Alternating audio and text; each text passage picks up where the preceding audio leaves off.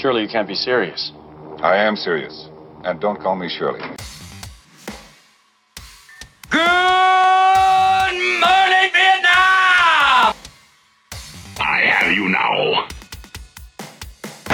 We came, we saw, we kicked its ass. Hello! My name is Inigo Montoya. You killed my father. Prepare to die. Life moves pretty fast.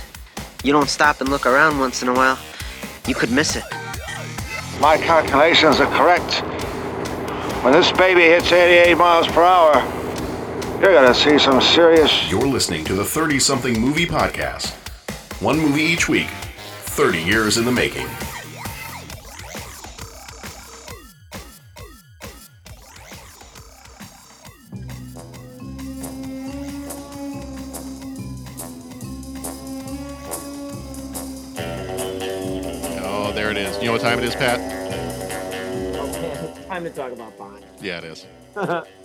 Dude, Oh. awesome. Man. All right. Well, before we get to that, first of all, I, I'm going to just go ahead and stop that right now because otherwise we're going to get too caught up in the music and Mm-hmm. man. Okay. Um, so before we get to all that, welcome. You are listening to the 30 something movie podcast. I am your host, John Reed. I have with me my co host, Pat Cantagallo. Hello, Pat. Hey, hey, hey, How you doing? Reed, doing well. Reed, John Reed. John Reed. That's all we have to. That's how we have to introduce ourselves. We and, should you for the for the James Bond movies because we're going to do one like every two years or so. Yep. Uh, what do we? 89, we'll be doing License to Kill. So, Yep. yep. I'm not excited or anything. Cantagallo. Pratt. Cantagallo. Dude, 89. That's that's Batman. That's Batman. Year. It's the year you've been waiting for since we started this whole thing. Oh man. And we are only And- two and, uh, years away. And uh, lic- I think I said Blues Brothers. I meant License to Kill. Yeah. More Bond. I think Memphis Belle came out there. Jeez, there Yeah. were a lot of good movies in the 80s, It's- John. You know what? I was doing a um somebody put up on Twitter the other day. Uh, I think it was a comic book artist that I follow, or comic book writer that I follow, and he put up a thing on his uh, Twitter feed where he did a list, and he listed every year since his birth year, and he listed his favorite movie from each year. Okay. And the moment I saw that, I was like, "Mm, now I have to do that too. Yep. So, um, yeah, no. So I went through and I listed, and you know what I found was that the the, the rest of the years that we have in the '80s, awesome stuff, especially this year and when you hit '89 and and then it was like in the '90s, it just goes. "Brrr." Yeah. You know, there are some good ones, but like I think it was like 1990.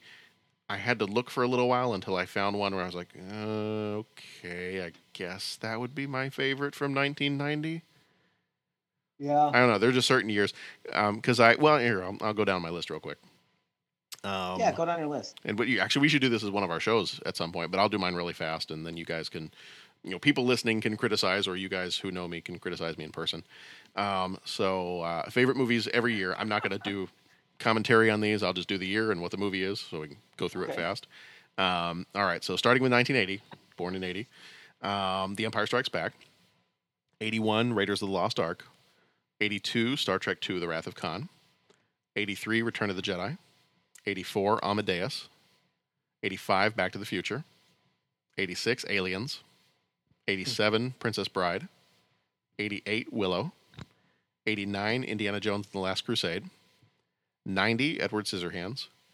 91, Terminator 2, Judgment Day. 92, Army of Darkness. 93, Tombstone. 94, Pulp Fiction. 95, Braveheart. 96, Mission Impossible. 97, Austin Powers. 98, Dark City. 99, Fight Club. 2000, Oh Brother, Where Art Thou? 01, Moulin Rouge. 02, Lord of the Rings, Two Towers. 03, Pirates of the Caribbean, Curse of the Black Pearl. 04, Hellboy. 05, V for Vendetta. 06, hmm. Casino Royale, another Bond movie. 07, National Treasure, Book of Secrets. Uh, 08, The Dark Knight. 09, Zombieland. 10, uh, Inception. 2011, Captain America, First Avenger. 2012, The Avengers. 2013, Man of Steel. 2014, Guardians of the Galaxy. 2015, The Force Awakens. 2016, Rogue One. And 2017, I said Logan so far, but Alien Covenant or The Last Jedi will probably replace Logan later. Mm-hmm. So that's my list. And there were a couple of those years that I really agonized on. In particular, I think 93. Uh, I sat there for a while and I'm like, Tombstone or Jurassic Park? Tombstone or Jurassic Park? And I like I sat there for a good five minutes trying to decide what do I put down, Tombstone or Jurassic Park. Right. If I could have Wyatt Earp and Doc Holliday riding a T Rex, I'd be fine. Yeah, there it is. But they didn't. Actually, they made that movie a few years later with Harrison Ford. But no, no, no, that wasn't the, the Cowboys and Dinosaurs. That was the Cowboys Cowboys and Aliens. Cowboys and aliens. There is a comic book I think called Cowboys and Dinosaurs. So Mhm. Yeah, it's a cool list, and you know, yeah. So you might not do your favorite movies, but if you're locked into one per year, I mean, Jurassic Park and um, Tombstone might beat out, for example, the movies that came out in '94. But you've got to only list one from '93, and you have to pick one from '94. right, and there Yeah, were it's there were ones there were ones during those years where I was like, oh, that's a great movie. That's and that's I really like that movie. But then I started to think too. Okay, do I judge favorite movie by the one that I look at and I go, that's the highest quality movie from that year, in my opinion? Or do I look at it and I go, that's the movie from that year that I would watch over and over again if I had the chance to? Right. So like, what do you, what is even your favorite movie?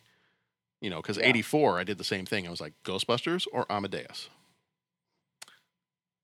Ghostbusters, I would watch more often. Mm-hmm. Amadeus, I think, is just an awesome movie. Yeah. So yeah, Cool. Well, I know what I'm doing tonight. there you go. See. So I, it was just kind of, it was kind of a fun exercise to go through all those and be like, okay, what per year? If I had to break it down to, if I had to just narrow it down to just one, and some of those years were pretty tough. Some were not. Like '90 was not tough. Edward Scissorhands, I put that one there because I looked at the other movies from '90. I was like, uh, yeah, no, I don't know. Mm-hmm. Let's pick Edward Scissorhands. And I think another one was 97. I think the Austin Powers year. There were a couple of others that year. I was like, "Well, let's just do Austin Powers. And the Yeah. other one was um, 2007, National Treasure Book of Secrets. Mhm. By far, I mean, it, it's good. It's not as good as the first National Treasure. Um, but I looked at that year and I was like, I don't think I saw a whole lot of movies that year. And of the ones that I did see and have seen since then, no. No. Well, but tho- those are, of course, baby years too. Mm-hmm. So John was a baby in 2007, so we didn't go see a whole lot of movies. Same thing. Same thing with 2010. We missed a few movies that year. Mm-hmm. So, but yeah, so it was kind of a fun exercise. So I, if, if you want to do it at some point, we can. You can come on here next time and read off your list. Yeah, man, I'm doing that tonight. There you go. I'm gonna do that when we're done. There you go. After you watch Mr. T dancing, After I go watch Mr. T dance there you go. And The Matrix. There you go.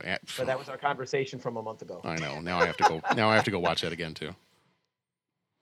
All right. Well, real quick before we get into our James Bond stuff, I had uh, I think one, and this is not new movie news. This is now this is going to be a little bit old by the time uh, this episode gets put out there.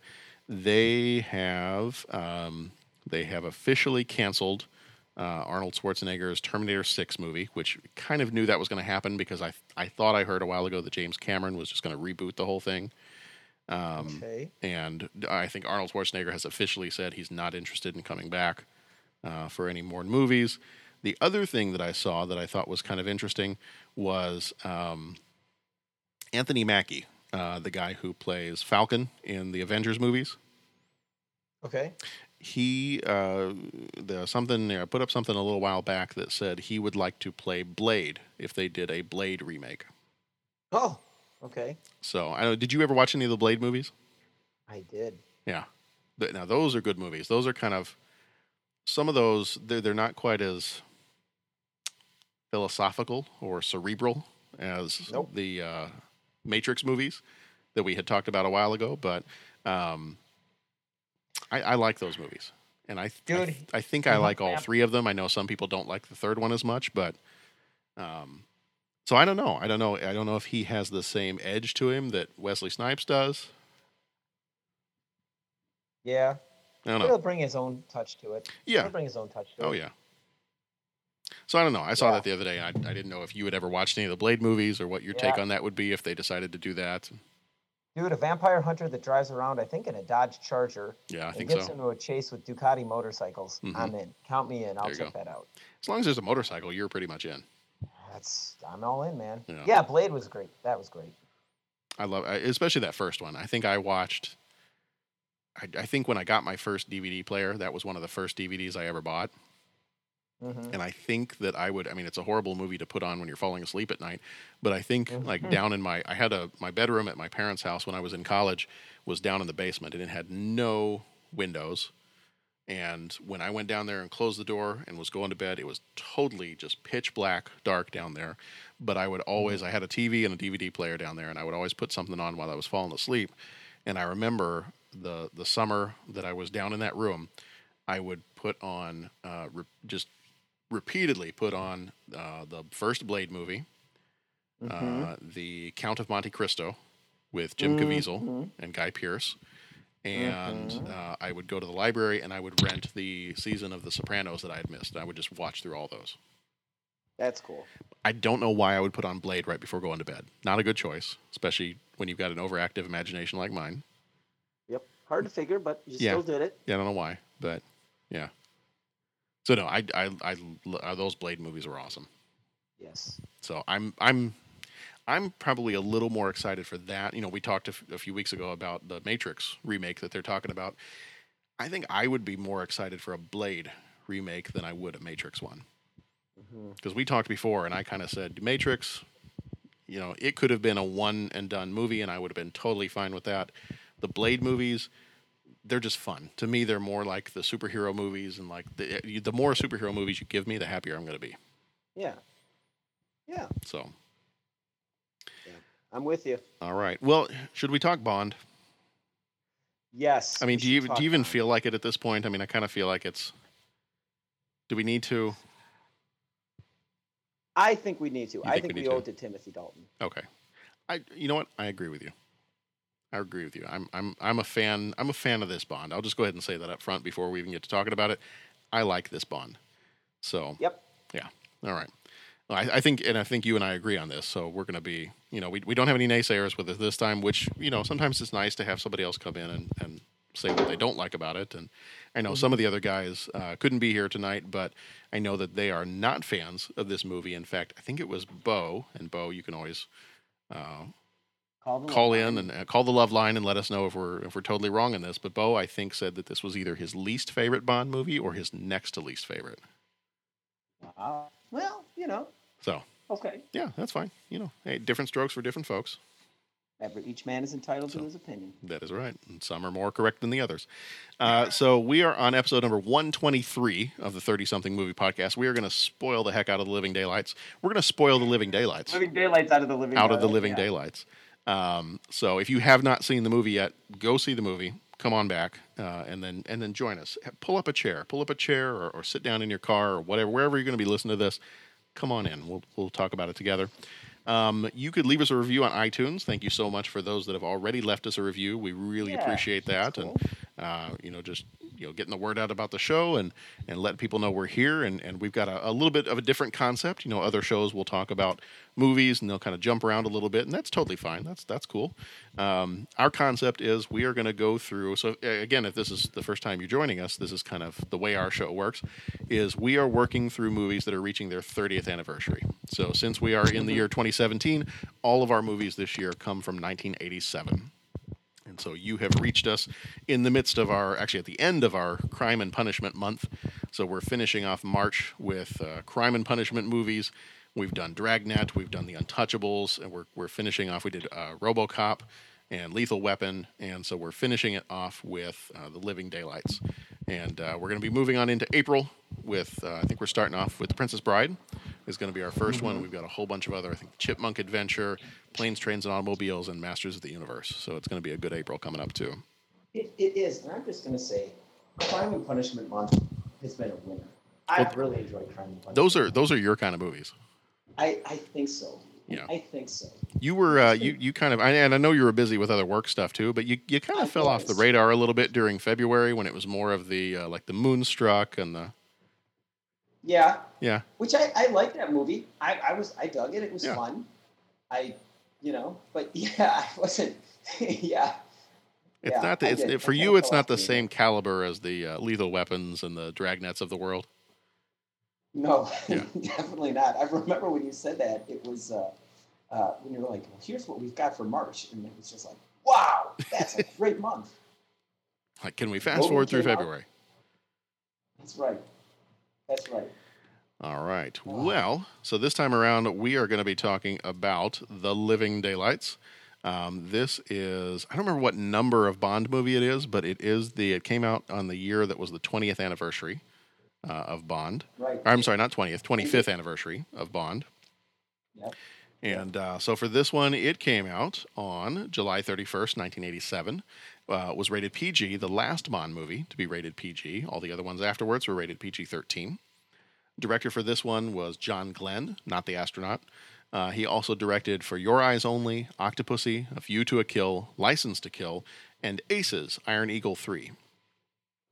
Uh, producer for this one, there were a couple producers, Albert R. Broccoli, who died in 1996, and he did everything James Bond up to the point that, that he died. Uh, and then I think his, is it his daughter or his wife? I think his daughter. His daughter. I think it's Barbara. his daughter. Is Barbara Broccoli? Yeah. Um, And as a kid, I always called it broccoli, but I think it's supposed to be broccoli. Frankenstein. That's uh, you were right. Um, so now she's taken over. Uh, Michael G. Wilson was a writer and producer for this one. He did pretty much all the James Bond movies from Moonraker to The Current as a producer, and he also did the screenplay for this one. Also did For Your Eyes Only, Octopussy, A View to a Kill, License to Kill, and James Bond Jr., the TV series that they did. Uh, Richard Maibaum also did the screenplay. He died in 1991.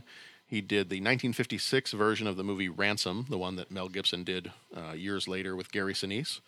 Uh, I think that one was 1996, maybe 96, 97, somewhere around there. Uh, he also did nearly every Bond movie from Dr. No to License to Kill. And License to Kill was his last one before he died.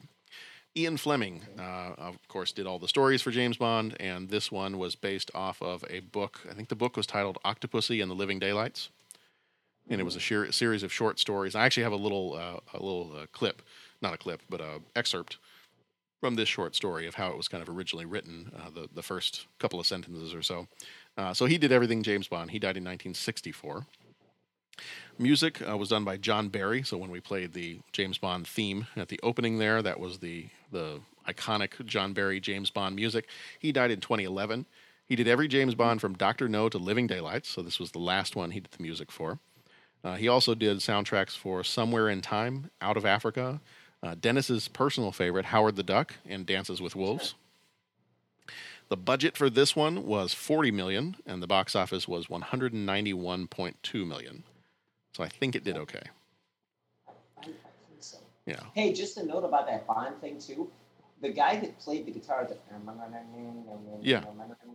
thing, was uh, I heard him interviewed on public radio about a year ago. Really interesting guy and an interesting story. I guess when the, the uh, uh, original guy was writing the, the soundtrack or writing the theme, he was like, you know, there's something missing. I just need to add something into this. Uh, uh, you know, there's just something missing. And he hired this this guitar guy in who was like the studio, you know, first call studio guitarist. And the guitarist took one listen and said, "Oh, well, here's what you're missing. You know, you've got this like this this orchestral kind of uh, dramatic sound. You need to throw in a little bit of, you know, and it was the '60s. So you need to throw in a little bit of surf, you know, surf rock guitar kind of thing." And so he threw that lick in after the guy had, if if I remember the story correctly, he threw that lick in after the guy had finished composing it, and you had like, you know, the the, the iconic James Bond theme, but kind of an interesting twist on how how it all came together. That's cool. I didn't. Yeah, I didn't know that. So I think I got that story right too. Okay. I mean, I, I think it was. He just is like, oh, you need to add this in, and it was like a completely contrasting sound. Yeah. You know. Well, You want to know the really cool thing? Even if you got that story wrong, I'm not going to know. yeah, that's right, man. So, um, all right. So this one, starring Timothy Dalton as James Bond, his first outing as James Bond, although it was not originally intended to be his first outing, but we'll talk about that here in a little bit. Uh, he was James Bond in this one and in License to Kill, so only two movies for him. He was also in Flash Gordon, License to Kill, as I said. He was the villain in The Rocketeer, one of the other greatest movies ever made. You know what I just realized? What? The Rocketeer was You got to change your vote for a movie I have- that came out in '92. I have to change my vote because the Rocketeer was not on my list. How did that happen? Yeah. Uh, well, Was Rocketeer came 1990? Was Rocketeer Rocketeer 1990? came Rocketeer no, Rocketeer was 91.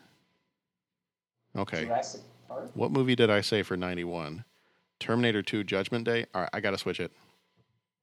Yeah. Okay. I got to switch that one. I wish it was 90 because then I could throw Edward Scissorhands out and put Rocketeer there, but okay. So 91, I got to throw out Terminator 2 as much as I love that movie. Throw it out. Rocketeer's got to go there.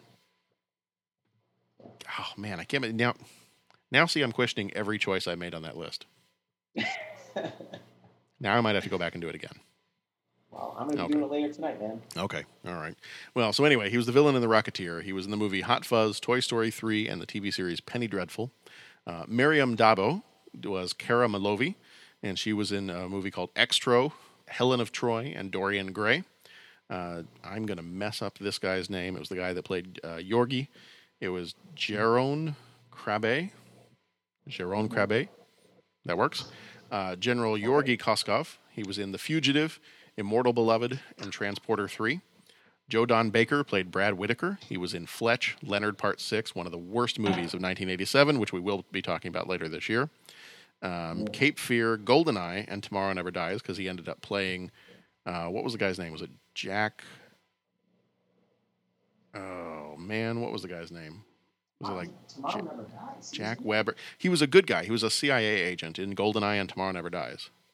Yeah, I do remember him. Yeah. Yeah, he was the arms dealer in this one. He was the bad guy, but then in those two movies, he was a different character and he was a good guy. So, ah, man, I forget what his name was, Yeah. but yeah, he was a, a CIA agent. Like some station chief somewhere, I think. Right.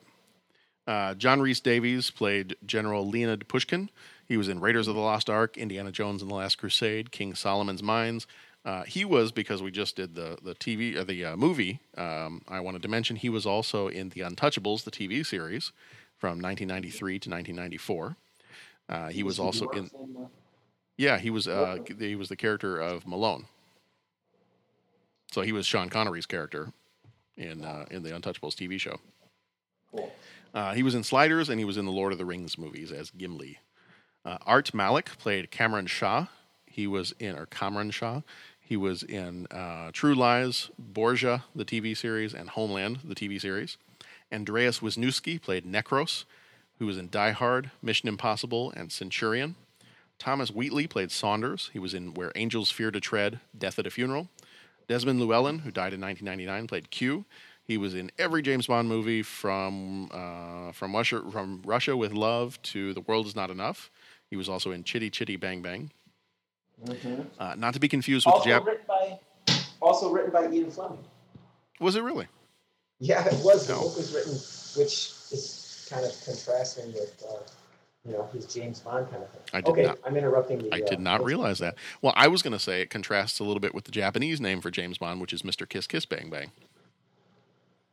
There you go. So, uh, Robert Brown died in 2003. He played M. He was in The Spy Who Loved Me. Uh, actually, he was in all the movies from The Spy Who Loved Me to License of License to Kill. Geoffrey Keen, who died in 2005, was the Minister of Defense. He was in all the movies from The Spy Who Loved Me to The Living Daylights. He was also in a TV show called Mogul and the uh, movie Dr. Zhivago. Uh, Walter Gotell, who died in 1997, played General Anatol Gogol. He was in the movies from The Spy Who Loved Me to The Living Daylights. He was also in The African Queen. Uh, Caroline Bliss played Miss Moneypenny. She was just in this one and License to Kill.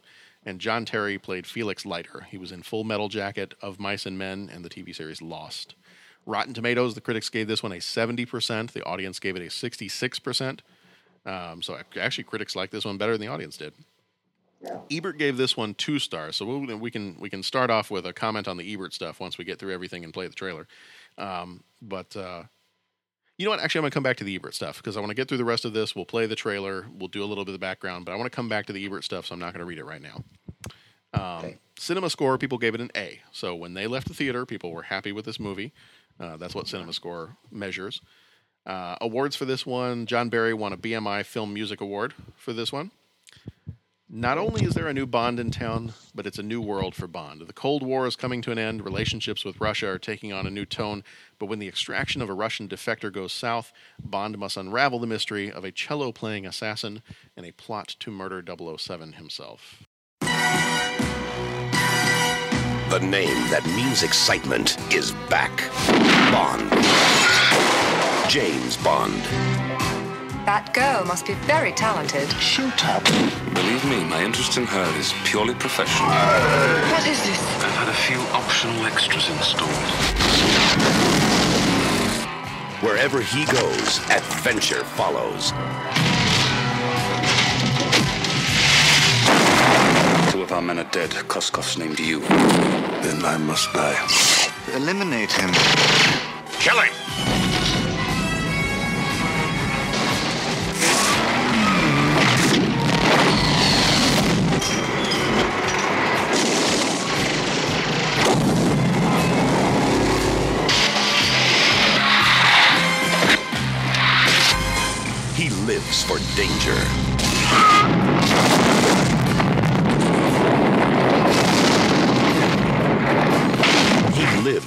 Moment.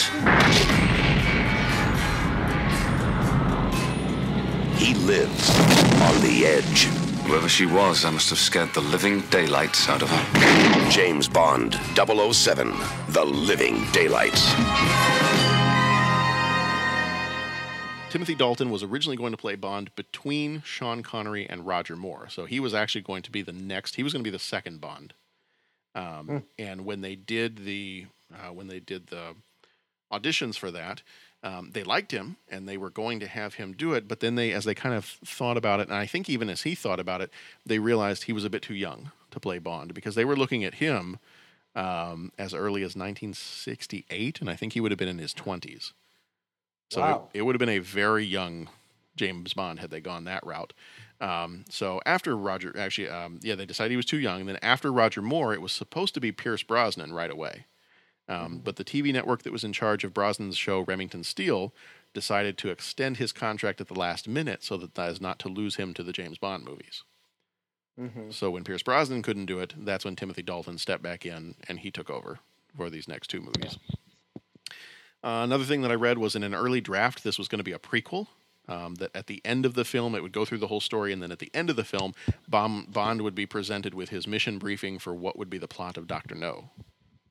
Okay. So did not realize that. Uh, and then finally, this is the first movie where Bond is only with one woman. Hmm. So up to this point, there was a gaggle of women, but this one just one. All right. Well, I'm going to back it up to the Siskel and Ebert uh, comments here, and I'll, I'll let us get started off with that one. Um, Ebert gave it two stars. They both gave it when they reviewed it on their show. They both gave it a thumbs down. Uh, Ebert gave it two stars in his written review for the Sun Times, and he said, "quote uh, that Timothy Dalton is a good actor. He's very convincing during the film's more serious moments. He has a great screen presence. He looks interesting, but if he has a weakness, it's the comic side of the character." And that's okay. Yeah. Siskel gave it a thumbs down, and he said, He's better than Roger Moore, but coming from me, that's not much of a compliment. Okay. Okay. So, how do, Pat, how do you feel about that? Do they like James Bond? Which James Bonds do they like? Or do they just like none of them? Is that not their particular uh, genre? And then if he's not good at the comic thing, is that really worth taking off the two stars? Right. And well, I, th- I think for these guys, I think that up to this point, because they're, I think they're discounting George Lazenby. Um, Okay.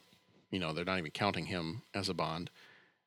And I think in, in listening to their in listening to their review from their show, from their At the Movies show in '87, um, they I don't think they liked Roger Moore very much. Um, Ebert kind of did. Ebert kind of liked some of the comedy, and I think that's why he didn't like Timothy Dalton as much. But Siskel was very much a Sean Connery guy. Like no one. Sean Connery is the only guy who's ever going to play James Bond, and he's the best James Bond there is, and, and you're just not going to top that. So I think you had Ebert, who he he likes Connery best. I think they both liked Connery best, and then Ebert was kind of like, well, you know what? But I like the comedic stuff. He even mentioned some some of the he considered it comedic with some of uh, Sean Connery's facial expressions. And he's like, yeah, there is a comedy side to James Bond, and, and Connery did it well, and Roger Moore did it really well. This guy doesn't do it well. Hmm. It was a comic side to James Bond. Wow. So- I wonder what they think of Daniel Craig then. Well, I know. Well, I mean, they're dead, so Yeah. Well, they're not thinking a whole lot right now. Um, but uh, yeah, so I mean that I, I guess that could be, I guess that could be where we start things off. Is where does maybe where does Timothy Dalton rank in terms of James Bonds for you? well, Because keeping Yeah. in mind, keeping in mind at this point, he was only the third James Bond, so there weren't a whole lot of other people to contend with. But uh, fourth James Bond, right? well, fourth, right? that. If you're if you're going to count George Lazenby, Um. So, first of all, I guess I, I I think we got it nailed where Siskel and Ebert are coming from. And you know, here's the thing: you can call you know you can be like big time movie reviewer and do all that kind of stuff, but I mean it's still a subjective thing. And if Sean if Sean Connery is the only Bond for you, then you know everyone else is going to be compared to that. So it's kind of like, well, okay, I, I, I watch the Connery ones for Sean Connery, watch the Roger Moore ones for Roger Moore, watch this for you know I I, I just that that comparison thing. Um, I, I don't know. Sometimes that you kind of have a slanted view if that's the only guy that counts as a good Bond. right? Do you, do you get what I'm saying? Yeah. So Oh yeah. I don't know. To your question, um, where does it fall? Well, I mean, Daniel Craig for me is great as Bond. I think you know not just because they're the newest movies and so that you know the best special effects and blah blah blah blah blah. I just I really like what they did with uh, Daniel Craig. I like the way Daniel Craig played Bond. Um, so I like that. I, I mean, I love what sh- I love. You know, Sean Connery is Bond. So I mean, i i to me, I mean that was the first Bond movies I saw were Sean Connery. So you know that's always gonna that's always gonna have an indelible effect. But yeah, I I I put him up there. I put him up there with, you know, I mean Daniel Craig is the best, and I guess everyone else ties for second, kind of thing. You know, I mean Yeah. I I put him up there with Sean Connery in in terms of that. I know that's sacrilegious. Um, to, to, to mention, and, and the James Bond gods are going to strike me down with lightning. But I guess here's here's my point. Well, just wait because they're going to come for me first. Okay. Well, yeah, and I know who you like, but I guess here's my here's my point. I mean, are we talking about the best Bond movies, or are we talking about the best portrayal of Bond? I thought Sean Connery's portrayal portrayal of Bond is awesome. So maybe, you know, Daniel Craig, Sean Connery, and then Timothy Dalton. But then in the same token, you know, those those classic Bond movies were just that. They were classic. I mean, Right. incredible stories. They, you know, it, it wasn't like the umpteenth movie in the franchise that kind of had to follow a, a pattern. So, you know, if I look at just Sean Connery, ignoring the movie around him, and just Timothy Dalton, ignoring the movie around him, I think those guys both are putting in pretty phenomenal performances. Yeah. And uh, you know, I think the movie around him, The Living Daylights, I think it was formulaic, and it had a little bit of the cheese factor in there, um, with the gadgets and stuff. But I, I, I think that that Timothy Dalton's portrayal of Bond was was was pretty great. And I'm gonna be I'm gonna full disclosure. There's this incredible uh, documentary on Bond called All or Nothing to Lose or Nothing Mm, to Lose or mhm, yeah. something that makes its way around Netflix. I, I can't remember the exact title. That is an excellent documentary. Anybody that's a Bond fan should check that out. Um, Is it everything or nothing? yeah, it's everything or nothing. Yeah, that's what I'm thinking of. If that's the title, that's it's it's some it, it's kind of a Or that's it's uh, a it's no, that was a game. okay. I don't know. It it's we'll we'll look it up using uh, the the Google machine. No, I actually Um, was. I think it's everything or nothing. I think it was uh Yeah. We'll look it up real fast. I think it was called Everything or Nothing. There was a video game called Everything or Nothing, but yeah, Yeah. Uh, Everything or Nothing: The Untold Story of 007. Yes, that is great. If you want the story Yes. and interviews and all I, that. I remember when that was on Netflix. That was really good. Yes. Yeah. And I'm going to be really honest with you. In watching the interviews with all the different actors, um, Timothy Dalton struck me as a really solid guy. He seemed like a cool guy. Um, really insightful, very intelligent, and so I know you're not supposed to let this happen, but uh, Timothy Dalton has kind of informed who I think is uh, kind of the best Bond, and I was I was really I liked his interviews and and all that. So how's that for an answer? So I guess if I had to just do it cold, I Daniel Craig, Sean Connery, Timothy Dalton, but he's very close to uh, Sean Connery. And Yeah. again, I, you know, if you take away the movies surrounding the man, I, I think the man does a pretty darn good job. Yeah.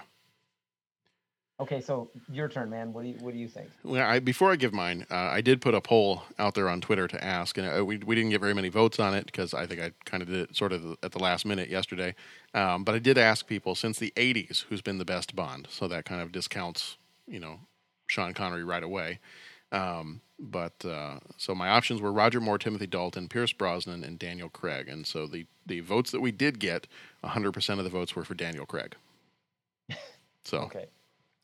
um, yeah, favorite Bond. So, uh, I mean, for me, and this is where I said the Bond gods are going to come after me and strike me first.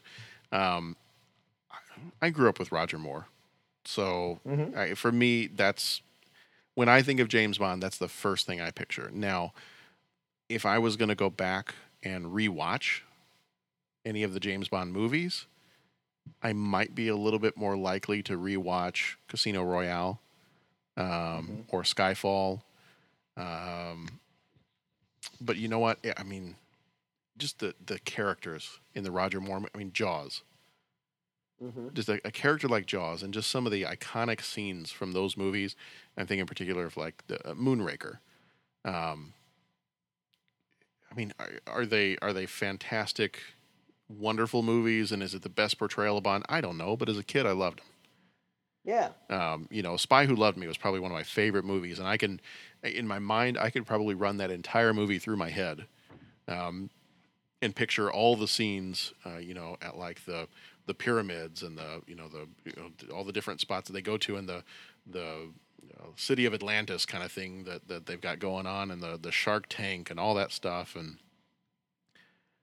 and they're just kind of crazy movies. Like they they almost take it to it's almost taken to a campy level. Um, and other people, I'm sure, would say, no, it, it's I mean, it's not only campy. I mean, it's they've put an RV up and they've started a fire and they're roasting marshmallows, and it's about as campy as campy can be. But I don't know. I, to me, that was just that's what I grew up with as James Bond. It Now I know, entertains you, man. That's what you like to watch. yeah. So I mean, for me, that's what. And you you talked about you know Timothy Dalton in the interview, kind of informing for you what makes the best James Bond. Roger Moore to me was kind of you know that's that's what that's what left the first mark on me as a James Bond character, and those are the ones that we would watch you know growing up. So for me, that's James Bond. Now, Right. if I want to go to the type of James Bond character that I like best, overall, I think I enjoy the Roger Moore movies the best. The type of Bond I like better is probably Daniel Craig and Timothy Dalton. Because, and I think that's why I like Daniel Craig, because I remember watching the Jason Bourne movies and saying, wow, this would be a great Bond movie Mm-hmm. at the time. I was like, okay, it's it's not really very campy. I mean, there's a it's a tiny bit of humor that comes through every now and then, but it it's straight up action, straight up espionage, spy stuff. Um, and I remember thinking at the time, I'm like, wow, if the James Bond movies were like this, then that would be amazing. Because I think Pierce Brosnan was still Bond at the time that the the first Bourne movies were coming out. And I, you know, of all of them, I would rank Pierce Brosnan the lowest Mm-hmm. he was okay, but uh, to me, he was a lot like. To me, he was like Roger Moore, but he to, to to me, someone who grew up with Roger Moore and liking Roger Moore, Timothy Dalton to me was trying to be too much like Roger Moore. Pierce Brosnan or I'm I'm sorry, Pierce Brosnan. Yeah. Okay. And I wonder if that's because I, I tried to think about why they would do certain things with the Bond characters. Did Timothy Dalton only last two movies um, just because they were waiting for Pierce Brosnan to get done with his Remington Steele show so he could come in and do it? Did Timothy Dalton only last two movies because he was too different from Roger Moore and Sean Connery? And so that's what people were expecting a continuation of the Roger Moore stuff, and they didn't get it. And so then when Pierce Brosnan came back, he was, to me, Pierce Brosnan was very much like Roger Moore. Right. in his movies, and, and you brought the the, the campy factor uh, back to it when he came. But to me, it just was like there was a pretender there. It's like, mm, no, Roger Moore did this first, and he did it better. Right. And then you got Well, Daniel see, Craig, who then swings it back the other way because I think people got tired of the Pierce Brosnan stuff. And I, you know, you and I have talked about this before, and, and we've said, yeah, I think Timothy Dalton was maybe just, he was the type of Bond people wanted just too soon. Yeah. Because people like Daniel Craig, and I kind of feel like Timothy Dalton was the Daniel Craig Bond of his day. Mm-hmm. Mm-hmm. But I think it's too different from Roger Moore. Yeah. Yeah. And that's maybe that's it. Cause you know, I look at it and I say, well, I'm looking at this movie and I'm seeing some great action, Yeah. you know, good Bond plot. There's bad guys. Music's good. Okay, there yeah, there was maybe maybe a little bit of the gizmo and gadgetry kind of, you know, laser beams coming from the hubcaps and and all that. Um you know, the milk bottles that were like explosives when the uh, KGB or the rogue KGB agent busted in there. You know, you get a little bit of that stuff,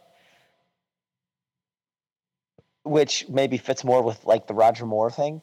But then you have Timothy Dalton playing it with you know less humor and more and all that kind of stuff. Right. I mean, he's playing it pretty straight, but with the occasional quippy one liner.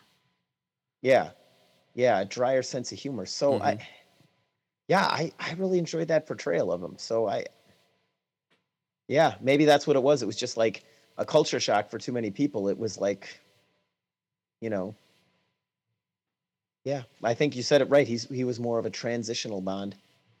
Yeah. Yeah, I and that's always been my assumption as to why he didn't last very long because it was just almost too, too different from Roger Moore, and, and people just weren't they weren't necessarily ready for it. Mm-hmm. So, um, so I, the movie itself. Now you mentioned a little bit earlier. You said this one felt kind of formulaic to you. What do you What do you mean when you say it felt formulaic? Just that it was the Well, you know, it was a I think the- typical James Bond story. Because, uh, and I'm gonna let you talk here in a second after I interrupt you a whole bunch of times. Um, but uh, that was something that actually I think Ebert might have said in their uh, review on their TV show back in '87, and he said, or actually no, they were actually arguing about it, and I, Siskel might have said, "Well, you know what? I'm it's it's more of the same stuff. It's more of the gadgets. It's more of this. It's more of this," and um, I think it was Ebert who then kind of argued back with him. He's like, "Well, well, what else do you want him to do? Like they've, you know, what more do they have left to talk about? What other story points do they have?" And I'm sitting there listening to him, going, "Well, guys, James Bond's going to keep going for you know at least 20, 30 more years after this. So um, Mm-hmm. clearly there are other stories that they can tell." Uh, but I just I thought it was kind of funny that in 1987 they were saying, "Well, no, they've pretty much you know the the well is dry. There's not a whole lot more they can do." Yeah. Well. So when I you said so, back to my original question, when when you say it, it was a little formulaic. Well, I think it was, you know, Bond starts on, you know, you're you're dropped into uh, the middle, quite literally, parachuted into the middle of a mission. Okay, there's some kind of initial action going on, and you know, in this case, he's doing a war game.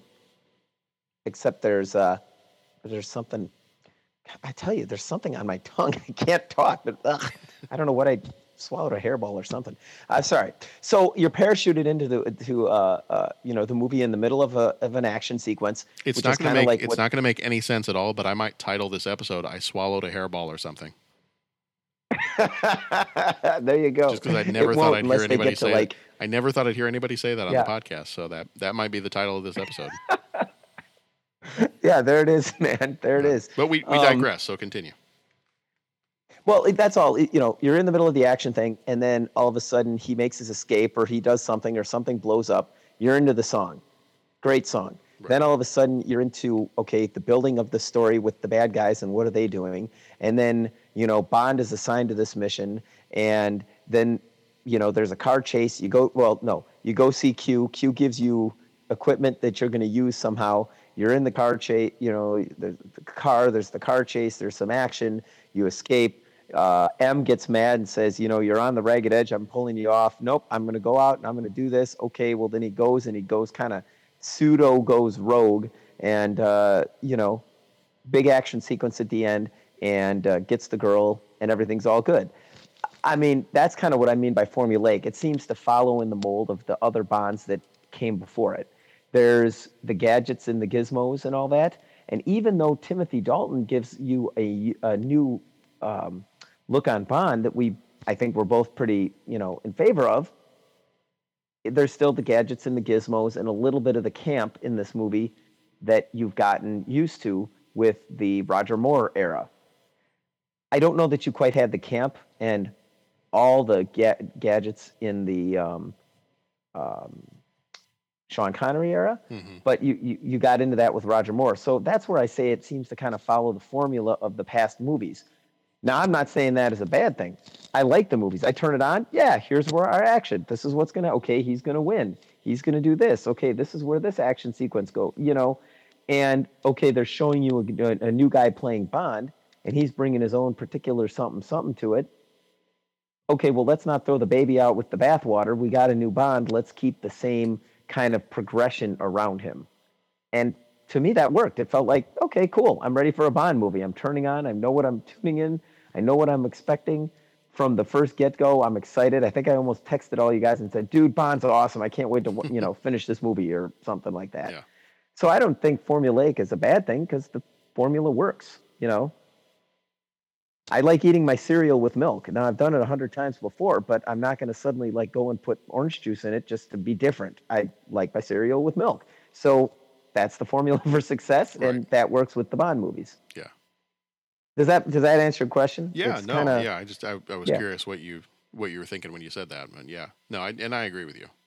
I mean that, and you know, the last Bond movie we talked about was a couple years ago, and it was A View to a Kill, and you know, as as much as some people have said that's the worst, one of the worst, or the worst James Bond movie, I, I still like that movie because Mhm. it's still got the same. It, for me, where this movie falls short is in the villains because I like those. I like those Roger Moore movies. I like the Sean Connery movies where there is a clear villain, and I know who the villain is, and the villain's the villain's a little quirky.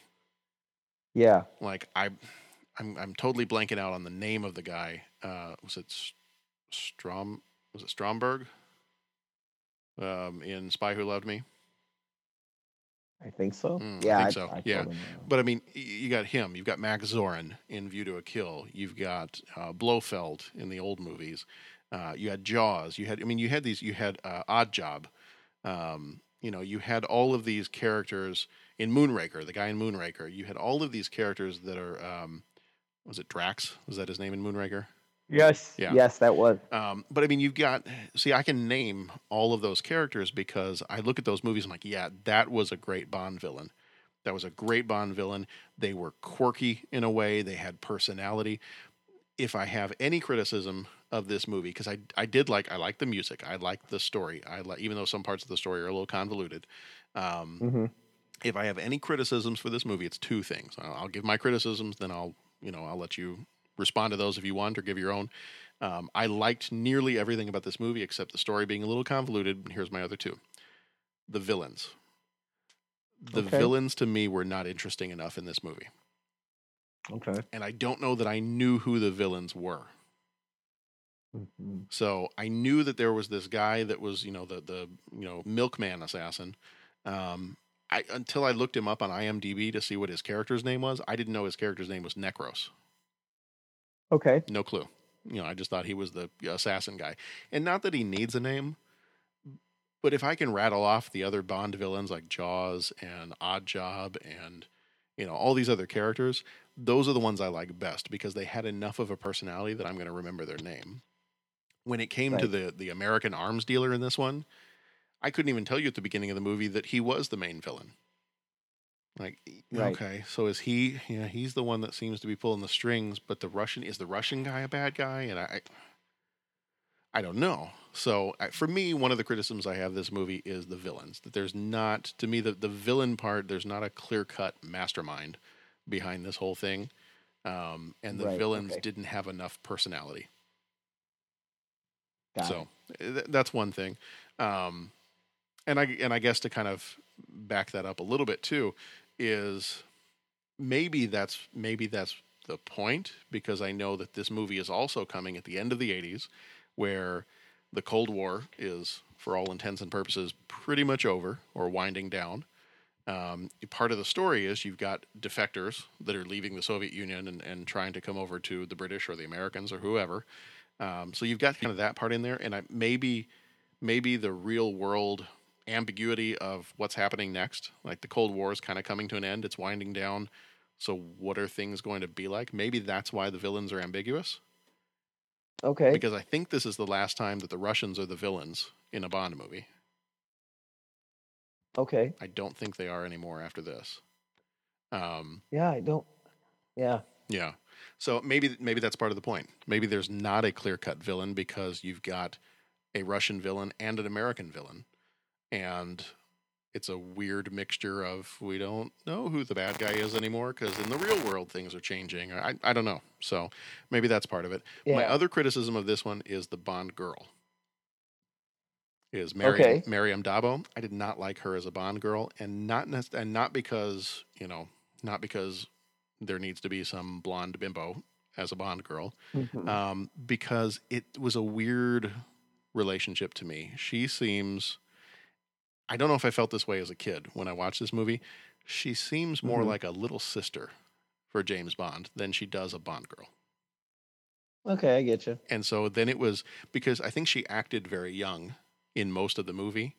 Uh, when every time she would talk about Georgi and how excited she was that he was going to, you know, take her away, she, he promised to meet up with her after he defected, and you know, I just kind of the way she portrayed herself as a character made her seem Yeah. very young and very innocent. And so then when it came to the point where she and Bond kind of fell for each other and you know enjoyed each other's company that way, um, then it to me it was just weird Okay. because there was almost like at the beginning of the movie when they kind of met up and he was taking care of her and, and he was bringing her with him as they were you know going around and protecting her and trying to track down Georgi and where he was it was almost like a big brother little sister kind of thing it was more of a protective thing than there was a sexual tension thing um, and so when when it did happen it was weird Yeah, I get what you're saying with so that. those are my two criticisms: the villains and the Bond girl. And and the thing is, even though I like this movie, if those are my two criticisms, I guess that's a pretty big criticism because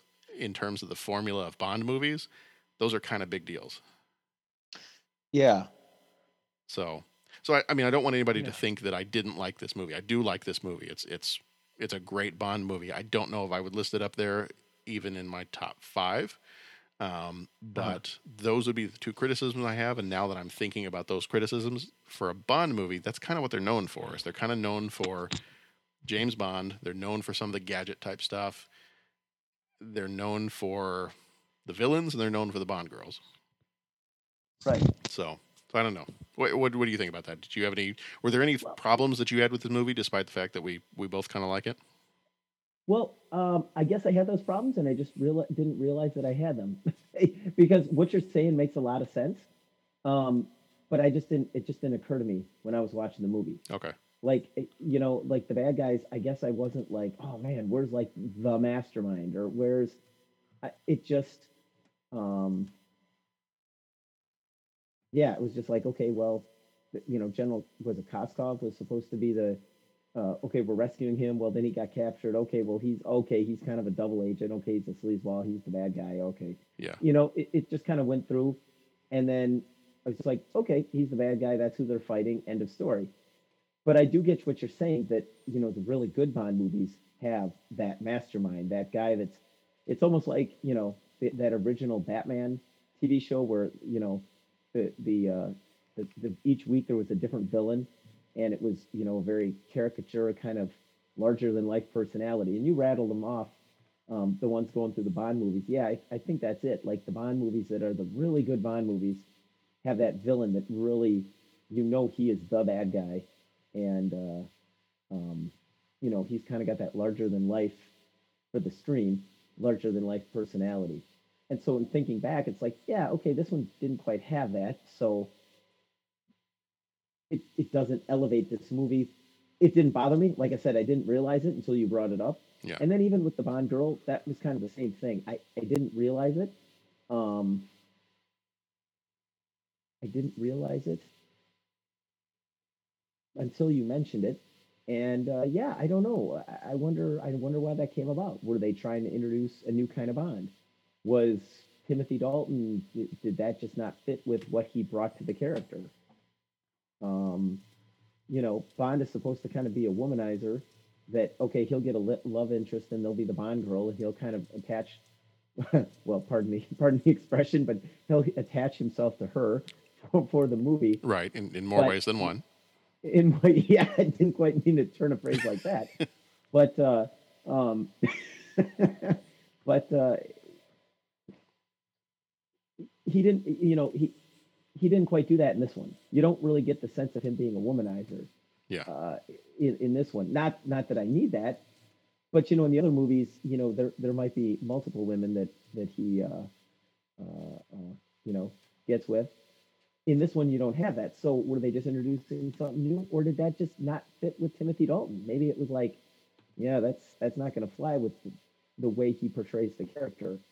Um again and maybe this is why i like timothy dalton all that kind of womanizing stuff i, I you know whatever i don't that's not why i go check out bond movies so you know this guy's a little bit more about down to business. Yeah, he'll give kind of a wry grin when you know something humorous happens, but meanwhile, you know, there's bad guys to kill and worlds to save, and let's get on with it. And I kind of like that, and I think that's maybe why I really like the Dalton Bond is is that you know, it was it was just you know down to business.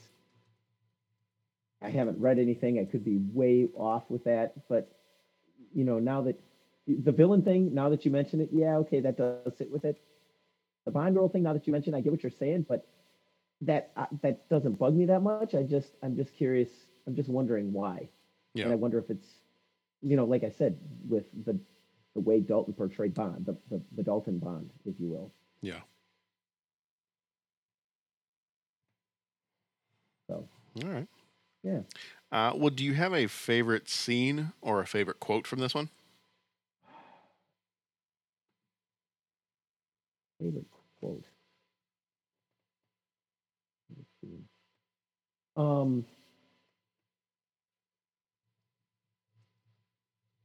Yeah, I, I don't know about quote. I don't really, I don't really have. This one's not as, and I kind of found this one not as quotable as Yeah. maybe some of the other James because he still has some of the one-liners, but it's just not as. I don't know. I feel like even though people think of View to a Kill is not a great movie, there's still a lot of uh, fun quotes in that one. Right. Um, I mean, you you know, you- it's Christopher Walken, so you can't help but have some decent quotes every now and then. But um, yeah, I, I don't know. It just didn't seem like it didn't seem like this one was quite as quotable. Yeah, no, agreed. Because I'm I'm sitting here kind of stymied for that. And as far as the uh, scenes, um, wow, I don't know. That uh, the opening scene was pretty cool. Um, him stealing the plane, that was pretty cool. Mhm. Um,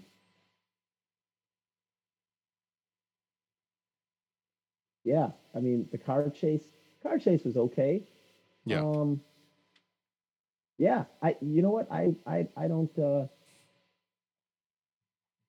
I don't know. What about you? Do you have a favorite scene? Um, you know, I don't know. I, again, it this one to me is not quite as. Even though I like the movie overall, it, it doesn't have quite the same memorable moments as a lot of the other Bond movies do. Um, You know, I, some of the ones would be like them uh, skiing down the hill in the cello case. Yeah, Um, and he's like, hands her the passport. He's like, flash this. We have nothing to Yeah. declare except the cello. Yeah, Um, yeah, you know, and they've got they they have still some of the same um, you know kind of one-liner things that Bond was well known for, like when the uh, when he at the end when they're hanging from the plane and he cuts his boot laces off and the guy falls off, and he goes back into the cockpit and she, and she's like, "What happened? He got the boot." yeah, yeah. And uh, you know, so I, I got you know a few other a few other little one-liners there, but um, yeah, I don't I don't know. I don't know. It's kind of you know what? It's kind of like a sports team that doesn't have any all stars in it, Right. but just does well. You know, they win their share of games, maybe they're not going to win the title. They don't quite have like the big name, you know, household names in it, but like everyone does a good job. You know, Yeah. that's kind of what I get with this, or like a band. Like no one's going to cut out solo, but when they all get together, it works well as a whole. And that's kind of what I get with this movie. Right. Okay, this wasn't the most quotable. Okay, the scenes all kind of were cool action scenes. Um,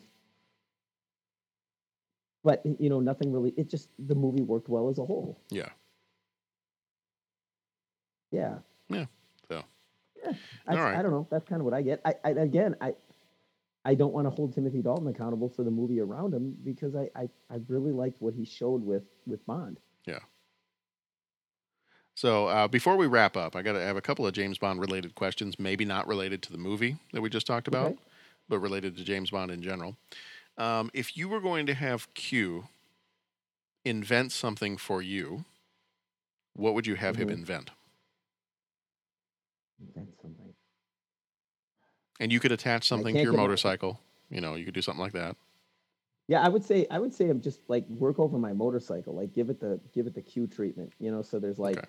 oil and rockets and lasers and all that kind of stuff. That would be cool.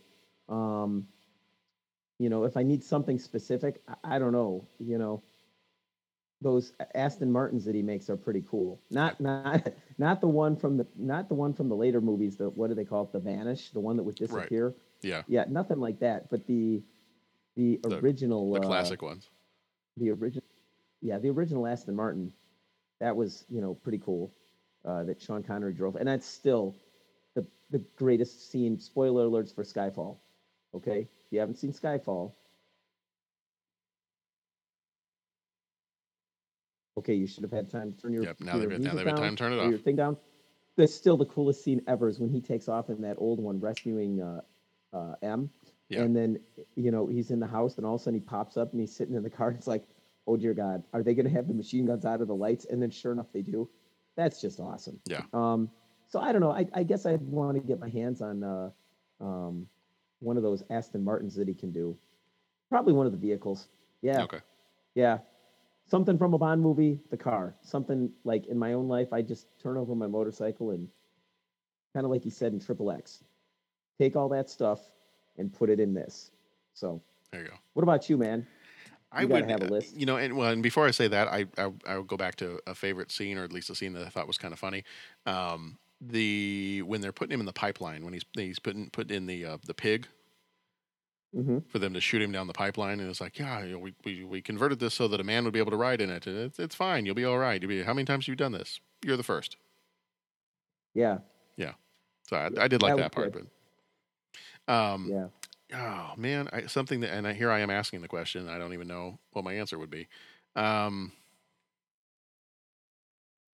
I feel like, well, see, I, I don't have an Apple Watch, and I would really like an Apple Watch at some point, but I'd like a Q Apple Watch that has like lasers and all kinds of other stuff built into it.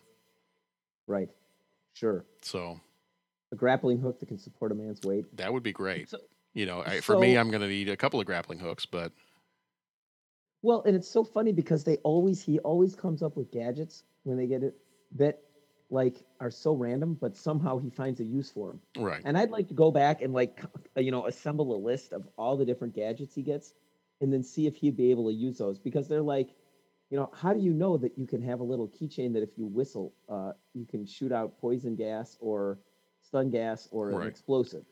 Like, i- did you know that this mission was going to call for something like that, or was it just like, hey, here's something new?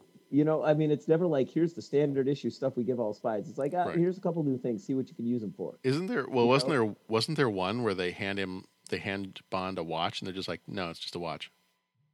Yeah. Didn't that But I- happen? Maybe in like Casino Royale or Yeah, I think there was something like that. And then, you know, in um yeah, they do. They say, Well, this is just a watch. right. And so then what, I- what I does it do? Is it? in, uh, it's just a watch. In- um uh, uh, uh Skyfall, when the bad guy has him captured and he says, So is that this? Is it a Q branch special that does this, that, and the other thing? And Bond's like, No, this is a radio. And I forget what the line is, but it's like I call people or this is just a Mm. radio. And then that's when like MI6 shows up and they capture the bad guy or something like that. Yeah. You know, there's there's a couple of those little jokes in there. Yeah, so I I think I would do something like that. Well, like you said, like how you're wondering how each of these gadgets is going to play out. I, I would still like to know the couch where the guy disappeared into the cushion cushions. No, I know. What mission is that going to get used on? Yeah. Okay, the ghetto blaster. That was fun. Oh, the ghetto blaster. That's fine. Well, because I mean, that's actually what they call. That's actually though Right. stereos like that is what they call those in England. They call them ghetto blasters. Right. Right. So That's funny. Well, yeah, I you know I, I don't know. It's not quite as intimidating if if Q were to uh, uh, trick out my Nissan Sentra. So I don't know that I'm. Don't I need any of the car stuff. I, I'm not gonna. I'm not gonna ask for an Aston Martin because I, I just about guarantee those don't come in automatic transmission, and I can't drive stick. So Well, the old school ones, but the new ones now are probably all that like you know paddle shift or something like well, that. yeah, yeah. So I, uh, maybe that. Yeah. I don't know. Something that shoots lasers and causes explosions and can unlock any door and Right. hack into any computer and Oh. so a Q I watch. I'll do a Q watch. Sharks with some freaking lasers on their head. Can Exactly. see I would take those. freaking lasers on their head. Isn't that what Doctor Evil was all upset about? Sea bass.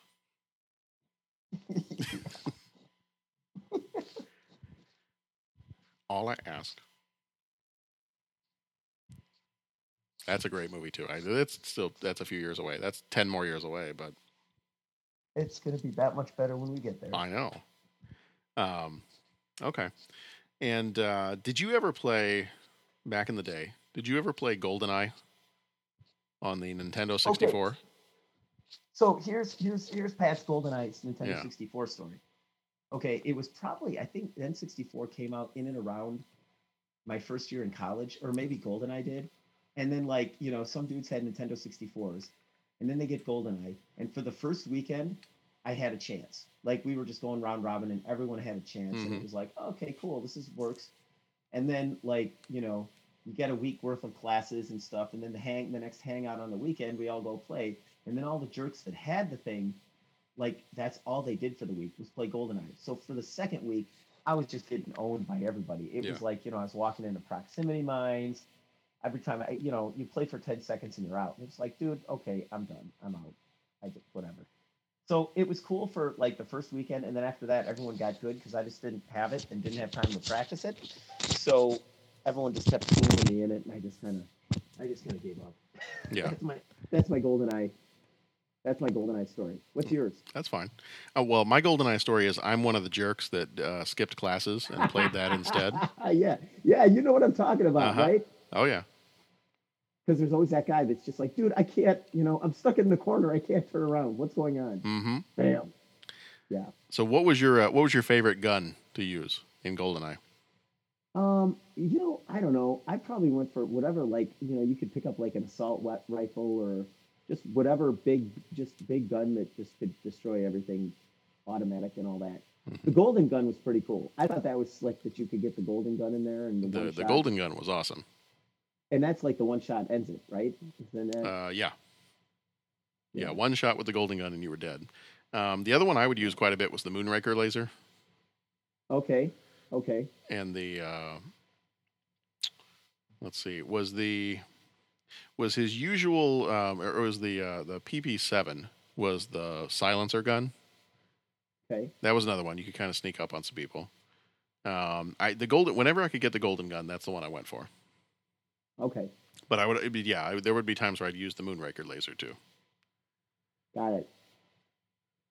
Oh Yeah. man, we we must have spent hours playing that game. I don't even know how many classes I must have skipped in order to play that game. well, I know you got good enough that after having it for a week, and you know, there was some guy that just had about ten seconds of you know life expectancy before Mhm. someone blasted him. You know, six ways from Sunday, and he's done. Yeah.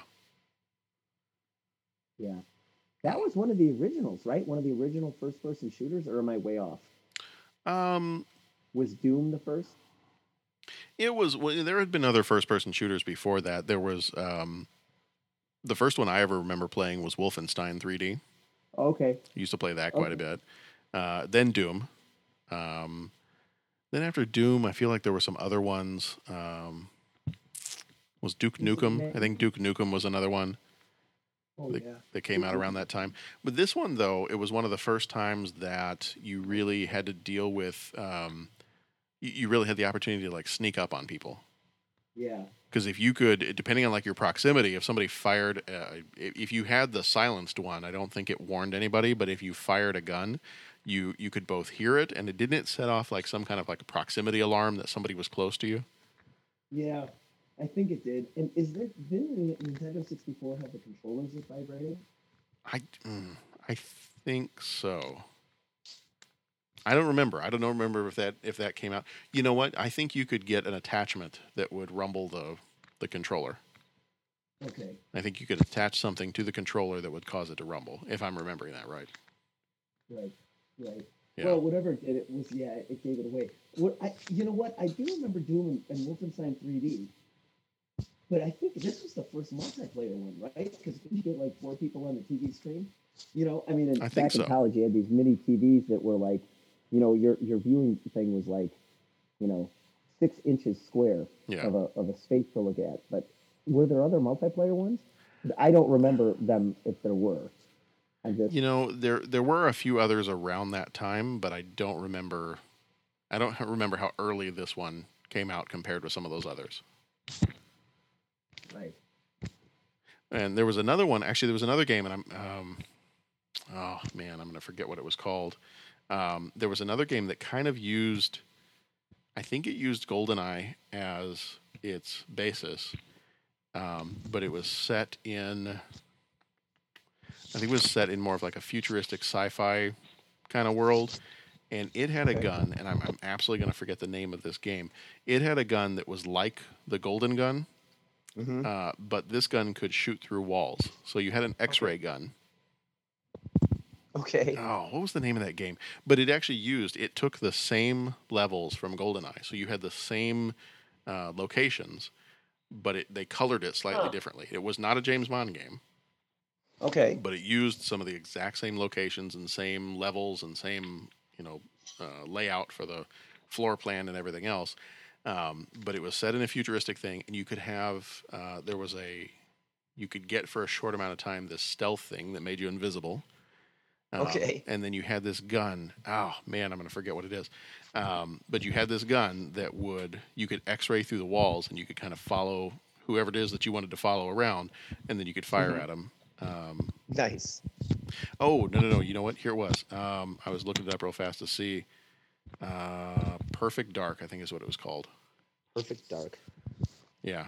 Uh, says here, I'm looking at it on Wikipedia. Using an upgraded version of the GoldenEye 007 game engine, Perfect Dark was released in 2000 for the Nintendo 64. The game features a setting and storyline unrelated to James Bond. It shares many gameplay features, including similar controls, mission objectives, uh, cheat options, unlockable through level completions. Um, yeah, I think this is the one. I think Perfect Dark was the one that had the. Let me look and see. I'm gonna pull it up here and see if I can see the cover of the game. Uh, yeah, this was it. Yeah, it had a game that was um, it was like an X-ray gun that you could fire through walls. Okay. And oh man, I hated that. I love that game, but I hated anybody who had that gun because you could think that you're totally safe hiding in a corner somewhere, and boom, all of a sudden you're dead. Right. Right. Yeah, someone always would figure that out. Was the Bond one of the ones with the proximity mines, or was that Halo? No, that was I think that was that was GoldenEye. That was yeah. because you could that set the the mines. thing. Well, Some you guy could, was like well, you could set the mine guy. mines, and I think you could. I think there were proximity mines, but I think you could even set the mines, and then you it pulled up your watch, and you could set off the mine manually. Oh, jeez. I think that was another one. Yeah. Oh man, now I gotta. Let's see if I can find a Nintendo 64 emulator and play that game. Yep. Well, so you're gonna go can do your movie list, and I'm gonna go see if I can find a copy of GoldenEye. yeah, that sounds good.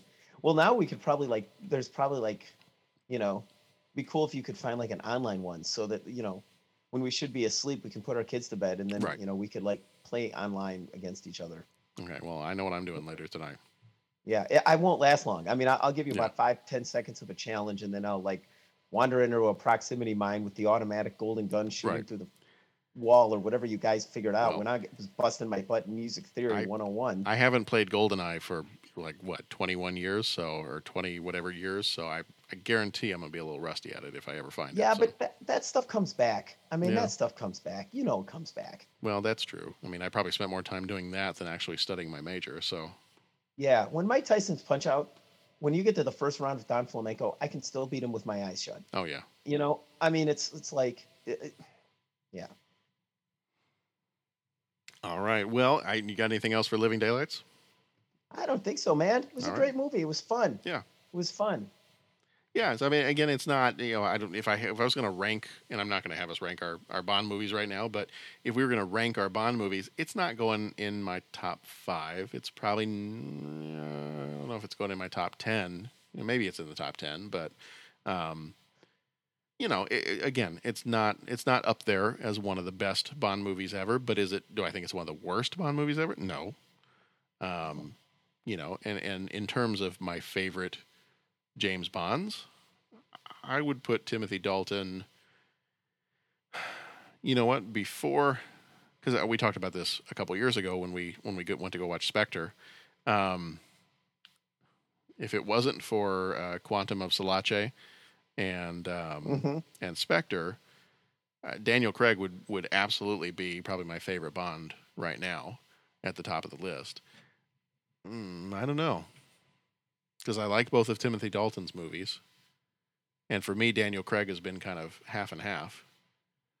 Now, is that because you think of his portrayal as uneven, or you're just saying, you know, you can't separate Well, his as as a characterization of Bond and you yeah, know, as a you gotta look at the portrayal of as a portrayal of Bond, I guess I got to give it to Daniel Craig. For the movies overall as films, uh, I think I might like. I don't know, because I did not like Quantum Solace and uh, did not really like Spectre. Okay. So, so in terms of his movies, they've been kind of half and half for me. In terms of his Bond, I think I still like Daniel Craig the best right now. hmm So, yeah.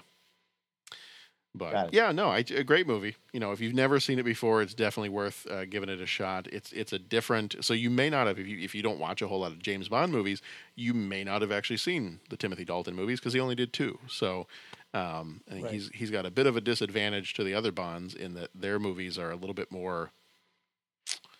You know, a little bit more available. There's more of them to go watch, and you know, I I don't know. Maybe people just kind of consider him to be a, you know, a, a false start of a Bond. Um,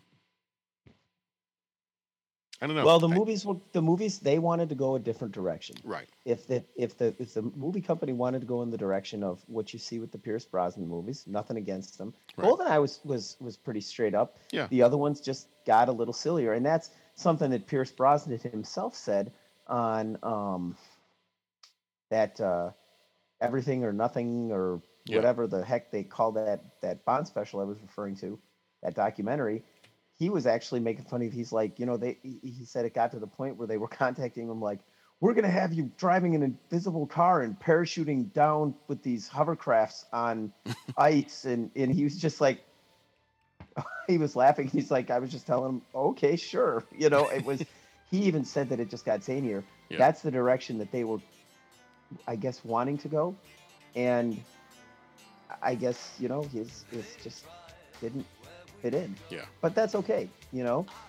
What did uh, what did Harvey Dent say in uh, in in The Dark Knight? You know, either die the hero or live long enough to see yourself become the villain. And Right. if you went out, if, if license to or if uh, license to kill is what you go out with, bam. I mean, live on that because That's that, fine.